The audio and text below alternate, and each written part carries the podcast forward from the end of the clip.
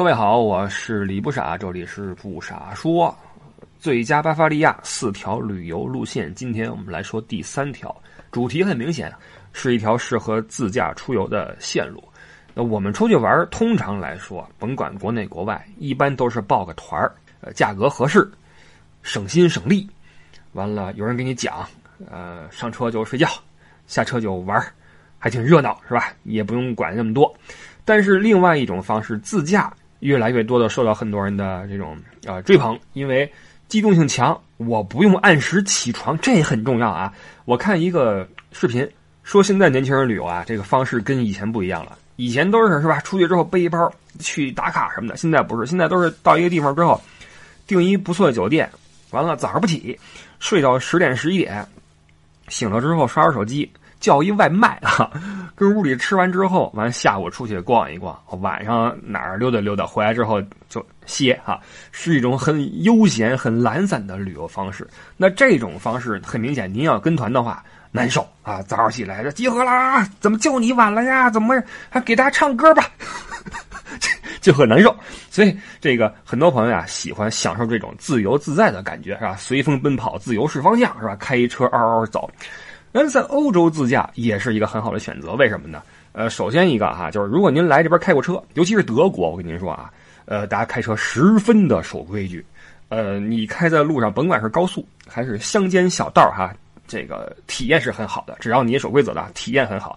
再一个呢，自驾呀，你得把这个过程变成一种享受，你不能把它理解为一个我开车是为了赶路，这不是一个活儿。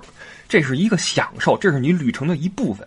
那么，尤其是您在巴伐利亚，是吧？蓝天白云，在这种阳光下，您在是吧？这个乡间小道上或者什么国道上开一个这个车啊，完了随走随停，照照片，这么玩是很尽兴的。所以今天啊，咱们说一条适合自驾的这么一个路线，并不冷门，去的地方并不冷门，只是给大家串一下，作为一个参考。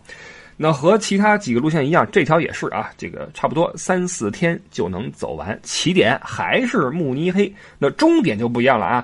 我们其他三条路线都是起是慕尼黑，回是慕尼黑，绕个圈回来。但是这一条呢，因为您开车，对吧？那如果说您住慕尼黑就算了，但是如果说你是租个车，你可以在慕尼黑取车，慕尼黑还，或者慕尼黑您提车法兰克福还，或者什么哪儿还都可以哈。这是一个建议。然后跟其他几个路线一样，我们也是每天的距离都不长啊，都是那么一百公里上下。我们把多一点时间放在游览上啊，少开会儿车，开车只是一个是吧调剂。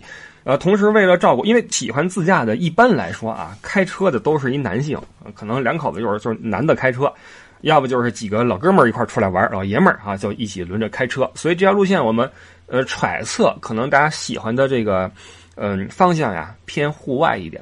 偏机械一点，所以我们会偏重一点这方面的需求啊。好，我们现在开始说，完了第一天，呃，还是从慕尼黑出发。第一天我们走一个慕尼黑周边的经典的一个一日游，就是慕尼黑南部的旅游重镇富森啊。这地方也有叫菲森的，可能您没听说过，但是没关系啊，您只要听说过新天鹅堡就行了。这新天鹅堡就在富森的边上。这个堡是大名鼎鼎、如雷贯耳啊！这是德国最受欢迎的旅游景点也是统计里面每年被游客拍照次数最多的旅游景点这我不知道怎么统计的啊？你怎么去数这大家这快门的次数呢？哈，呃，总之一说德国的旅游，就好比你说法国哈，那埃菲尔铁塔出来了，呃，意大利那罗马斗兽场出来了，德国对吧？你先想到的不是什么勃兰登堡门，不是什么。科隆教堂啊，而是这个新天鹅堡。所以您来德国玩啊，通常只要您报团的话，基本上必去新天鹅堡啊。我没怎么见过哪个旅游团说我们不去新天鹅堡，那叫来过德国吗？对吧？这这这，而且我们说巴伐利亚为什么旅游资源丰富，包括慕尼黑为什么这地方适合出去玩？它离新天鹅堡又不远啊，开车一两个小时就能到。所以这个地方啊，作为慕尼黑出游的话，这块是第一选择。完了，这个堡我们以前的有节目已经介绍过了啊，包括路德维希二世这块再稍微的说两句。呃，为什么他这个堡这么火？当然，它美轮美奂是一个最主要的原因啊，这也是这个迪士尼那个呃白雪公主啊，它那个城堡的原型。然后它这个堡的身后呢，它的背景啊，还是有一些故事在里面。那像那个堡主路德维希二世，最后是怎么死的啊？死于非命，呃，到现在死因都成谜啊。这里边是一些政界的斗争也好啊，还是什么其他的原因啊，还不知道。完了，这个这位老哥跟茜茜公主，茜茜公主我们国人太熟悉了啊！这个当年的那个电视剧《茜茜公主》一二三，在央视老放，一说茜茜都众人皆知。这个堡主跟茜茜又是亲戚关系。完了，这个整个这故事呢，又发生在近代。是十九世纪中期的事儿，跟今天也不是很远啊，所以就让很多人会对这些故事啊比较有这种呃亲和感，就觉得听起来不累得慌，不像咱们说什么啊长腿爱德华、什么亨利四世、查理五世，你听起来云山雾绕，这一听茜茜公主、路德维希二世是吧，就很近。所以这么有意思的故事，加上他跟慕尼黑这么近的距离，加上他的这个美轮美奂呀，确实是名不虚传啊！以一个非常秀美的姿态，静静的耸立在那个阿尔卑斯山北麓这个小山坳里面。等着大家去探索、去发现。所以说，去自驾的话，富森和新天鹅堡，我们第一天就往这儿走。呃，富森为什么要去？因为几乎所有去新天鹅堡的人都会在富森停一下、踩一脚，或者住一晚，或者逛一圈。因为新天鹅堡在山里边嘛，那周边就有餐厅啊，也有一些纪念品店，但是它毕竟不是一个城市，它在山里边是一个孤零零的城堡。是我们为了旅游开辟了很多停车场啊、商店什么的。但你要说，呃，我们去旁边的城市去逛一逛哈，看看德国这边的城市怎么样，那富森你要去。而这个城市它也不水啊，它并不是说呃只是靠这个堡就就火起来了。其实不是，在这个堡出现之前，这块就住过一个主教。那么你知道，在欧洲，只要来过主教的城市啊，就跟罗马人去过一样，罗马人去过的城市都是老城市。那主教住过的城市都是那些大城市，它必定会有一个比较好的宫殿或者一个比较好的教堂。所以富森就是，富森这个城市地势很有意思，底下是小河，小河绕城而过，完了这个城呢有一山包，山包上面就是一个宫殿。就是以前的那个主教宫，所以你在富森玩的话呢，底下是一条主街啊，商业街，旁边都是卖那些什么明信片啊，啊各种的。然后这块你，你其实你从这个店里边啊，你能看出来这块的人生活还算条件可以，就是他会有一些。呃，类似于奢侈品店，但不是那种说国际品牌啊，而是本地的一些比较不错的什么表啊、首饰啊，在这儿去贩卖。你能知道这块的人还是呃生活还是可以的。完了，餐厅里也有哈。那么你逛一逛底下这个啊商店啊餐厅，把这个吃食搞定了。完了，想看看主教宫、看看艺术的话，往山上面爬也不高啊，小山坡爬上去之后转一圈，呃，景色非常好。大片的草坪，然后那个树荫，有长椅，有宫殿，呃，在那块坐一坐的话，是很好的一个享受。但是你要注意啊，如果说你去富森的时节是旅游旺季的话，比如说八九月份啊这个时候，那么你一定要计划好从富森到新天鹅堡的这个时间。富森到新天鹅堡很近很近，非常非常近。通常要是不堵车的话，它距离只有三点七公里。不堵车的话，五分钟就到了，就可以停车，就可以开始游览。但是你要注意，旅游旺季的话，你别忘了啊，这是德国最火的旅游景点。这意味着什么？我曾经有一次在旅游旺季，从富森离开到新天鹅堡这个地方啊，停止三点七公里，开了四十分钟，就是你无法想象这儿有多少车、多少人啊！这个在德国的旅游界这块是顶流啊，大咖 Top One。所以说，一定要计划好从富森到新天鹅堡的这个路程的你所需的时间，因为游览新天鹅堡其实别的没什么，就是这时间观念很重要。一是从富森来的路上要计划好，再一个，这个堡它因为它这个地势的原因啊，它修不大，对吧？在山头上吧，它没法像那个同样是你看皇宫啊、王宫什么的宫殿，故宫，对吧？咱不说故宫啊，欺负人，凡尔赛宫。是吧？说美泉宫那是什么规模，对吧？也是王宫啊，那什么规模？那种宫殿就支持你，就是很多人同时进去游览，然后你慢慢走吧，没人管你。但是新天鹅堡不行，新天鹅堡它，你看照片啊，这个尖尖的那个塔尖啊，啊整个那个宫殿的那个形状啊，都比较的逼仄，比较窄啊，很秀美。它是往上走的。那因为它空间狭小，里边每个屋子也是比较小，加上这东西都很贵重，所以就不支持你进去之后，我我自己走走，不行，照相，不行，它是你的票上有时间啊，写好了你的入场时间，你是比如说第一百零二场、第一百零三场等等啊，它五分钟一场，差不多一场的人数是三十个人上下吧，一波一波往里走，然后会有工作人员带着你哈，在这块走，然后到下一个屋，每个人都手持一个那个讲解器。那么你在买票的时候注意了，你要买好那个中文讲解，注意啊，中文啊。你别跟人说 Chinese，Chinese 是中文，但是普通话叫 Mandarin，所以你记住啊，写那个 Mandarin 的是那个普通话的解说讲解。然后你要注意，因为他人多嘛，你排队买票就需要时间，在新天宝哪儿都需要时间。你到那块之后停好车去售票厅买票，通常来说排个十来分钟、二十分钟不稀奇。买好票之后呢，你要看一下你的入场时间，建议你买这个。一小时到两小时之间的这个入场时间，为什么呢？售票处可不是说在这个城堡的门口啊，售票处在底下，在停车场边上。完了，停车场你往半山腰看啊，那个堡在半山腰。上山的方法有三种，以前我们说过啊，再说一次，简单说一次：要么你走上去，要么你坐马车上去，要么你坐摆渡车上去。但不论你用哪种方法上。最晚最晚，你也要提前四十分钟，提前你入场时间四十分钟，从底下开始动身往山上走了。因为你走上去的话，差不多是走个三十多分钟、四十分钟能到。那么有人说，那我那我不着急，我等那个马车，马车特别的慢啊，马车比人走快，但是马车的频次低呀。巴伐利亚那个老头儿弄着马车呱嘚呱嘚的下来，不紧不慢的说上车啊，六欧元一个人吧，给你拉上去，呱嘚呱嘚呱嘚往上走。嗯，不否认啊，这个坐马车的时候呀，当你这个上山的路上，当你超过别人的时候呢，你超过那些步行的游客的时候呢，你的心里会有一种优越感，你觉得，哎，我是坐的是马车，这是一个不错的体验。但是你一定要注意好时间，因为马车它一辆一辆的来的很慢，一次能坐十个人啊。要说那马也是结实，一次是两匹马吧，拉十个人，加上那马车夫，马车夫都那啤酒肚啊，都是那那老爷子都是喝出来的，哇，那马挺厉害的，那这个这个很结实啊。完了，要不就是坐摆渡车，摆渡车一次能坐好多人，然后嗷嗷拉上去，然后是到山的另一面。注意啊，下那车之后你也得走一段到那个堡的门口，所以你无论如何提前四十分钟要往山上走了。呃，有人会说，那我这一走个三十分钟、四十分钟，会不会累啊？上山不会，那个坡很缓，而且上山的路上呢都是树荫儿，还有那个小山泉流过，是很不错的体验哈。你通常来说，只要你不赶时间，走那个路还是挺享受的一种感觉哈。所以我一般带人玩都是喜欢走上去，大家呼吸呼吸新鲜空气，啊，出来玩嘛，就不挤那个公交车上去了，那难受对吧？马车的话又那什么。掌握不好时间，所以走上去比较的舒服。然后这个城堡里边大约你能停留个三十多分钟就出来了。他不会逛带你逛所有的房间的啊，不是所有房间都开放。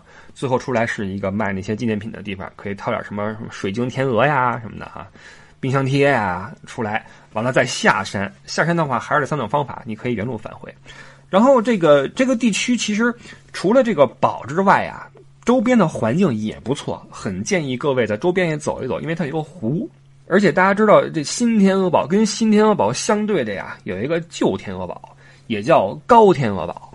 那你从这个湖这块呢，有条路可以上这个高堡啊，去高天鹅堡转一圈之后，从另一边走下来，不用走回头路啊，很舒服。走一圈差不多是也是三十分钟吧，二三十分钟就可以下来。所以你看这块，就你停车之后花二十分钟。买票，然后花个十来分钟、二十分钟在湖边照照相，再花半小时转一圈那个高堡那边，再花四十分钟走上去，再来四十分钟在堡里面，再出来再花半小时下山。其实是你要想好啊，这个你你什么时候来的，什么时候走，一定要按照你的入场时间规划你的这个行程。呃，同时餐也比较好解决，餐的话，不论是在山下。还是在半山腰都有餐厅。那刚才说那湖边就有一个餐厅，那个那个餐厅在当地是比较好的了，呃，因为它景点嘛，然后价钱会稍微高一点，一道主菜要差不多二十五欧元可以拿下啊。你要吃的稍微的 OK 点的话，二十多欧元能拿下，这是比较不错的。那街边也有那些烤肠啊。或者半山腰有一个卖那个什么意大利面的，嗯，你都可以选择。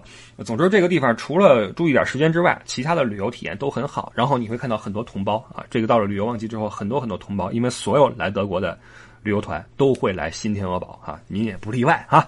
然后这块基本上就是我们第一天的内容，因为你从慕尼黑出来开俩小时到富森，富森转个俩小时是吧？你吃个午饭，下午去新天鹅堡，再吃个晚饭，再返回慕尼黑，其实一天下来的话也差不多。这就是第一天慕尼黑周边的一个新天鹅堡一日游。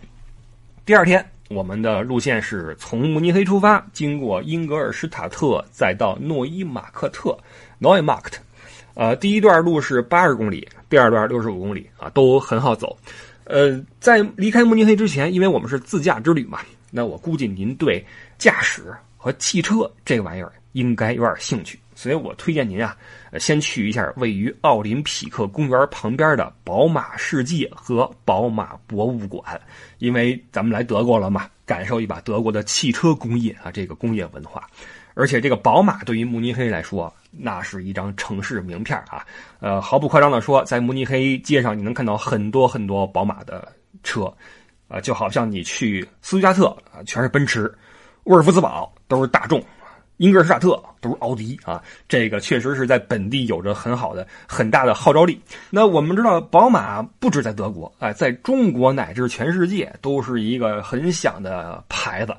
呃，我一直感慨什么呢？就是宝马这个翻译翻的真好啊，在中国这个宝马是一叫顺口，而且这个寓意很好。因为在德语里边啊，这 BMW 什么意思呢？B 是巴伐利亚，M 是发动机，W 是厂子，巴伐利亚。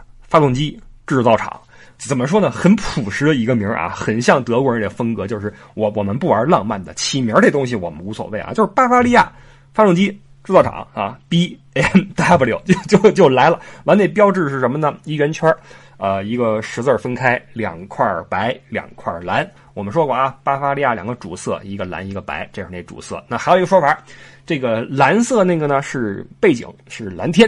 而那两块白呢，是一个正在转动的螺旋桨。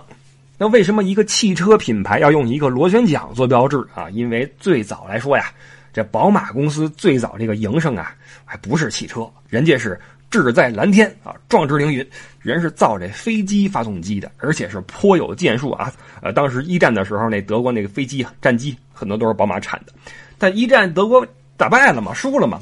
凡尔赛条约咔叽一签，德国不允许发展空军了。那我们这一身本事往哪儿用呢？得了，那就退而求其次，我们造汽车吧。开始专营这个汽车发动机啊，然后一直做到现在，成为了世界顶级的汽车品牌之一。呃，这些历史呢，我们在这个宝马博物馆里边能够看到。这个博物馆的位置也很好，就在慕尼黑的市内，紧挨着奥林匹克公园，旁边是宝马总部。那作为巴伐利亚的骄傲啊，我建议您到了慕尼黑还是去一趟宝马博物馆，看一看这个品牌的历史。那有一点提醒您一下，就是这个博物馆里边没有呃中文的语音导览器，您需要做的是什么？先在这个手机应用里边啊，找一个 App 叫 BMW Museum，这个 App 里面有详细的这个博物馆里边的每个展品的中文介绍啊，所以这个可以提前先。准备一下，有助于您更好的了解这个品牌的历史和故事。完了，这个博物馆看过之后呢，它街对面啊有一天桥能拉过去，对面有一个地方叫宝马世界，是一个免费参观的一个展厅，里面给您展示了宝马的，就是比较现代的车系。就都是我们街上能看到的了，包括新出的一些新款什么的啊，你可以拉开车门进去坐一坐，摸摸方向盘什么的。包括有卖那个小的车模，或者说宝马的这种周边产品啊，可以去那边去逛一逛。另外，边上那个奥林匹克公园也很值得去啊，免费入场，然后有大的湖泊，有一个高的发射塔，很多市民在那跑步呀、遛狗啊。如果你时间富裕的话，可以在这块再走一走。这样的话，一个上午基本上也就过去了。完了，中午啊，我们就离开，从慕尼黑出发，驱车八十公里之后会到达英格尔施塔特。这个地方在其他路线里面，我们是呃介绍了它的奥莱。呃，毕竟很多人路过这块的话，会踩一脚去买一些那种比较打折的那个品牌啊。但是呢，这一块作为一个喜爱自驾的您啊，这块有另外一个汽车博物馆，牌子也很厉害啊，就是奥迪。跟慕尼黑不一样啊，这宝马在慕尼黑虽然说是城市名片，但是只能说是之一，因为慕尼黑有很多的符号啊，有这个啤酒、肘子、什么玛利亚广场、奥林匹克公园，啊，安联体育场、啤酒节都是慕尼黑的文化标签，那宝马是其中之一。但是奥迪在英格尔施塔特那地位就不一样了。就不说别的啊，慕尼黑人口，慕尼黑人口一百二十多万，英格尔施塔特人口十二万，差了十倍。那人口相差十倍的城市，却拥有着体量差不多大小的汽车总部，你就知道奥迪在英格尔施塔特它的规模是什么样的。所以有人就开玩笑说。这英格尔施塔特呀，就是奥迪这个厂子的员工宿舍，这不是奥迪的员工，就是员工家属，等于说这块是一奥迪城。那奥迪这个牌子啊，这个如果你论资排辈儿的话，就在市场上可能没有宝马那么响，在我国啊，在你论资排辈儿的话，奥迪比宝马还是更有底蕴一些。那宝马是一战之后开始做的汽车嘛，但奥迪是一九一零年，奥迪的名字就出现了。你再往前推的话，能到一八九九年，所以论历史的话，比宝马呃长一点。那不同的品牌呢，有不同的宣传的方法。你比如说，奔驰强调传统，我们是世界上第一辆汽车嘛，是吧？我们这是我们发明的呀，我们是老大嘛。那宝马的话，强调驾驶体验，包括这个形象啊，拉拢这个年轻人。完了，大众大众就不说了吧，呃。大众就是我们大众的基础，我们是面向群众的啊。德国的中产特别认这个品牌。那奥迪怎么办？奥迪在我看来，它在宣传上啊，起码在英格尔施塔特这块是非常的注重互动这个事儿。就是它作为一个车企，它在英格尔施塔特就不仅仅是一个说汽车总部和博物馆这么一个事儿，它把自己在这个城市的这个这个厂区呢，建成了一个集这个工厂、什么驾驶体验中心。包括餐厅，包括电影院，包括什么活动中心、4S 店，所有的在一起的这么一个奥迪产业链的一个园区。那这个地方就特别支持市民啊！你说你周末来也好，或者过节来也好，你带孩子来玩或者看电影，或者怎么着啊？去博物馆是一个你休闲的一个地方，它跟本地市民的这种互动和融入做得非常好。呃，这个博物馆也不错。其实这几个大的品牌的博物馆里边啊，宝马博物馆其实。论体量是比较小的，而且宝马它的这个企业风格也是，它可能，呃，因为它历史比奔驰跟奥迪短，所以也不怎么在这做文章。它更多是给你展示一些它的这种时尚感和这种驾驶体验感。所以这个就跟这种老派的这种汽车博物馆感觉不一样。你比如说奥迪，虽然说奥迪这个品牌在国内啊，好像你比不上什么宝马、什么奔驰什么的，但是在德国还是可以的。起码从这个博物馆来看。做的非常的好，呃，历史久嘛，你能看到很多老的那些呃呃什么旅行车呀、吉普车呀，当时那些三四十年代、四五十年代的那种车型，做的是真好看啊！就是就我们以现在的眼光去看那些曾经的那些车型的话，觉得真的是讲究。完了，我印象特别深的是这个博物馆里边，它分好几层嘛，然后它有一个地方是呃贯穿了这几层的一个。大的不停在上下，呃，用一个传送带转动的一个巨大的托盘托盘上面放了好几辆汽车，在一个一个的在在慢慢的旋转。那你在任何一层都可以在旁边去慢慢的观察每一辆车慢慢的从你面前升起和降落。那你可以看上面的每一个车型的细节，那包括它的这个呃跑车呀、赛车什么的，做的是真的漂亮。所以这个博物馆我觉得还是非常值得一去的。所以英格尔施塔特这个地方，老城区里边，说实话。没什么好看的，但是在城外哈，一边是奥特莱斯，另一边是汽车博物馆，这两个地方，那您选择吧哈，都值得一去。那在英格尔施塔特逛完之后，我们就再开六十五公里，到达这一天的晚上的入住的地方，叫 Neumarkt，叫做诺伊马克特，是个小镇。为什么在这儿住啊？因为第二天一早啊起来之后，或者说头一天下午你去早也行。还是有另外一个汽车博物馆，我们看过了宝马，看过了奥迪，这个是什么？迈巴赫博物馆啊！但是这就不是那种大型的博物馆了，因为它是私人的、私人性质的，零九年才开放啊，所以它这个规模不大。进去之后是一些老爷车啊，很快就可以看完。当然你也可以不看啊，你说我够了，我受不了了。那么诺伊马克特还有另外一个地方啊，这个跟吃相关，叫香肠研究所啊，实际上是一个。类似于香肠博物馆或者一个那种导览的这么一个地方，展示的是德国人的制肠的工艺，会有人来给你讲解啊，这肠是怎么做的呀，历史啊什么的。因为在德国的话，香肠跟啤酒几乎是德国的两个标志哈。那啤酒我们在另外一个路线里面已经说了，有那个库奇堡啤酒塔，你可以去去看去喝。呃，这一块我们来说说这个肠，嗯。德国的肠很有名，但是它各地的肠不一样嘛。你像柏林有自己的咖喱肠，法兰克福有本地的那种热狗肠，在巴伐利亚也有自己的肠，一种是慕尼黑白肠。还有一种很有名啊，纽伦堡烤香肠。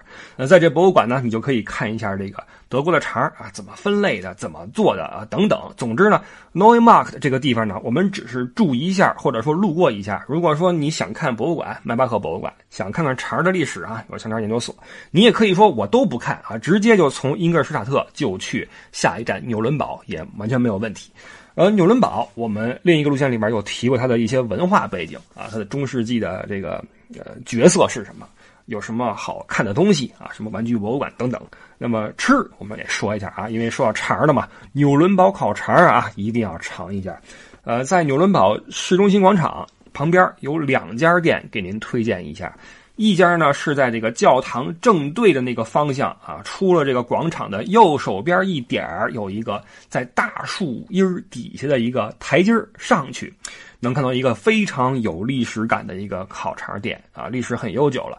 那里边那个餐厅很有特色啊，它呃四周是桌椅，中间是一炉子，明炉在那烤，几个师傅给你烤，然后一个烟囱是从中间通到那个外边去给你排风。里边很多那种本地的那些老年人在这吃这个肠啊，很认这一口。但是这块的缺点是什么呢？地儿不大啊，经常是满的，人满为患。排不上怎么办？另外一家店也不错，在教堂出了大门之后，立刻向右手边走的一个小巷子里边，一家很大的一个本地特色餐厅，你能吃到什么肘子，喝到啤酒，也可以吃到纽伦堡烤肠啊，很好吃，短短的、细细的，像小拇指大小，然后里边好多香草，呃，这个吃起来是这个满口流油啊，这个不说了啊，就馋了。完了，这纽伦堡烤肠它是呃可以当正餐来吃啊，就因为我们在德国玩，经常是街边卖什么烤肠，面包一家就走着吃了啊。法兰克福也好，柏林的也好，都是街边拿手拿着吃了。但纽伦堡这是可以当正餐吃的，因为它小嘛，对吧？你没法拿这么一根，它一般一份是四根，那或者八根，你找个那个餐厅坐下来哈，点一份，然后配上酸菜，配上土豆泥，来点啤酒哈，感觉非常的好。完了，纽伦堡除了我们那一期介绍过的玩具博物馆、什么皇帝堡都可以去之外，还有一个地方，这期来介绍一下，叫工业文化博物馆。呃，德国这个博物馆很多啊，啊，然后有大有小，但是做起来呢都很用心。德国我们知道是一个机械制造强国啊，德国人好像有点这天生喜欢这动手的感觉啊，喜欢各种的机械，喜欢各种的工具什么的。加上这民族性又认真啊，又又这个较真所以在这方面能做点成绩出来。呃，这个工业文化博物馆是很有规模啊，呃，比那迈巴赫那个就大多了。呃，分几个主题展区啊，其中有一块是呃，它这个怎么说呢？是工业化的这个各个的小方面。你比如说，其中一块给您展示自行车，为什么展示自行车啊？因为纽伦堡这个地区怎么说？现在它是一个呃世界的玩具中心。我们说了哈，有这个玩具博物馆，完了现在有这个。定期举办的世界玩具展是在纽伦堡。完了，除了玩具之外，这块曾经还是德国的自行车生产制造中心。因为当初在这个十九世纪，呃，自行车从英国传入欧洲大陆啊，到德国之后，纽伦堡是因为有这个金属加工公司，所以这个地方成为了产自行车的一个理想的一个一个产地。所以当时基本上。呃，就好比我们当时骑自行车都是什么上海啊、什么永久似的哈。当时德国的自行车基本都是纽伦堡产的。完了，在这个博物馆里边，你能看到各个时期的各种自行车。有人说这有什么好看的呀？我跟您说，还真精看。呃，就好比我们在奥迪博物馆看那个当时的那些老车一样哈，设计的是真好啊。包括奥迪博物馆里边也有自行车，擦的倍儿亮，然后每个那个部件啊都用料也考究，然后做的也漂亮。啊，这也是人类工业化的一个缩影吧。所以这个博物馆呢，你往大了看欧洲工业文明的一些发展史，那往小了看纽伦堡本地的一些本土的手工业特色哈，还挺好玩的一个地方。然后在纽伦堡呢，再推一个地方啊，就是您既然开车嘛，去哪儿都方便的话，在室外啊，如果您对这个战争史感兴趣的话，这儿有一个当年这个第三帝国的党代会遗址。二战之后，我们都知道有一个纽伦堡审判啊，在这块儿审的战犯。为什么在这儿审战犯？为什么在这儿会有那个第三帝国的党代会的那个遗址？我们用其他的方式给您介绍吧。啊，不论是视频也好，公众号也好啊，我们以后慢慢聊。那么这一天，我们上午啊，从诺伊马克特出发，在纽伦堡看看博物馆，吃点肠。下午我们就要前往这个行程的最后一站，最后一个目的地，也是一个大城市啊，叫维尔茨堡。在德国啊，有一条经典的旅游线路叫浪漫之路自北向南，全长三百五十公里。中间路过很多那种呃风景优美的地方、历史悠久的地方，什么教堂、古堡啊，都涵盖在内。那么这条路终点就是我们刚刚说过的富森，而浪漫之路的起点是哪儿？就是维尔茨堡。也就是说，这个路线我们是占了这个浪漫之路的一头一尾。那相比起纽伦堡、什么慕尼黑、富森，维尔茨堡是一个几乎不会有呃大型旅行团造访的城市。并不是说它不漂亮，它很漂亮，有山有水，有王宫有城堡，因为这些元素很齐全，然后风景也不错，甚至有人送外号叫小布拉格，因为布拉格也是嘛，有广场有教堂有河，完了有呃大桥有城堡啊，呃维尔茨堡也是这个格局，但是它这个位置很尴尬。它挨着法兰克福跟海德堡啊，这三个城市组成一个三角。那么你要么你是飞法兰克福，然后就直接往海德堡走了啊，直接去南边什么斯图加特了；要么你是直接从这个维尔茨堡边上赶路就去纽伦堡了。所以这个维尔茨堡几乎是呃被几个大城以及旅游胜地夹在了中间，就导致大型旅行团呀就往往舍弃了这个位置，其实是个遗憾。这地方在我看来是一个非常适合。呃，轻度休闲的城市啊，首先城市很漂亮，不像纽伦堡那样很很古朴啊。呃，因为这地方的中兴时期是巴洛克年代，所以说这宫殿呀啊什么的很气派啊，巴洛克式的，有那么一股子精致奢华的味道。完了，它又不像奥格斯堡那么小，奥格斯堡太现代了，维尔斯堡不至于这么现代，而且它有河。这一个城市一旦有了一条河，就有一种柔美的感觉。所以在威尔斯堡，你站在那个老桥边看底下的这个美因河呀，缓缓流过。完了，这个老桥桥头，我跟你说一下啊，这块你要去啊。桥头有家店，名字我忘了，但是它是专门卖那个呃本地产的葡萄酒的。威尔斯堡处在一个大区叫弗兰肯大区，这地方产的白葡特别有名啊，干白什么的。所以在威尔斯堡的居民呀，有这么一个福利，就是午休的时候啊，走出这个公司，如果你上班地点在那个老桥边上的话啊。中午到这个老桥边上，先吃点什么快餐啊？吃点什么三明治？完了来桥边，要一杯这个啊干白，看着这个河水流过，吹着河风，完了远处就是那个半山腰那个小城堡，喝点酒，吹吹风，下午接着上班啊，这是一种特别好的感觉。完了这城市玩的话啊，这个老桥桥头要去，然后这地方有个外号叫教堂之城，里边好多教堂，完了还有一个宫殿，这宫殿是威尔斯堡当时的一个主教。他名下的一个宫殿，呃，说实话啊，气势是相当了得啊，面积也大啊，花园也漂亮，完了里面的那个什么穹顶画啊，包括那壁画啊，特别的漂亮啊，在欧洲都是数得上号的。如果您比较喜欢艺术的话，或者说咱这一路也是哈，各种的汽车、什么机械、香肠也该熏陶一下了。到了维尔斯堡，您去这个宫殿啊，主教宫进去看一看，里边的壁画确实是特别的漂亮，感受一下当时的洛可可时期、巴洛克时期的文化啊，看一看他们这个精美啊，这种富丽堂皇啊，这种这种体验。而且咱们说了哈，在这块玩的话，有一个好处就是几乎没有那种嘈杂的感觉。新天鹅堡你可跟人挤过啊，富森什么奥义博物馆很多人，但是在维尔茨堡，在这些什么宫殿里边，你放心啊，人特别的少，你可以慢慢的、好好的按自己的节奏来好好的欣赏一下。这个是维尔茨堡啊，一个是宫殿，一个是老桥，包括半山腰有个城堡，你都可以去走一走。那么维尔茨堡逛完之后，基本上这条路线我们就到头了。呃，这是第三天，那你既可以这一天，你说下午维尔斯堡走完，那么晚上我们赶路，赶去法兰克福住下，还车。呃，也可以在维尔斯堡就住下了啊，住下之后晚上你在城市里边走一走，吹吹风啊，看看夜景。第二天从威尔斯堡再去法兰克福也好，再回慕尼黑也好，把车一还啊，一个非常短的，但是也涵盖了不少亮点的行程，就这样走完了啊。有新天鹅堡，有富森，有纽伦堡，有维尔斯堡，有诺伊马克特，有英格尔施塔特啊，什么购物啊、汽车呀、艺术呀。全占啊，OK，这是一个小小的一个路线的推荐啊。当然了，肯定还有更好的、更多的选择，您就自己对着地图去慢慢慢慢琢磨啊。祝您在德国，在巴伐利亚自驾愉快。然后其他的细节呢，我们通过我们的微信视频号。李不傻，包括我们的公众号不傻说，包括我的新浪微博呃李不傻，都有其他形式的一些展现。你也可以在更多的平台去看这个路线的细节。OK，那么之后下一条路线到底怎么走，我们就下一个周日早八点继续跟您聊。我是李不傻，这里是不傻说，感谢您的收听，我们下周再见。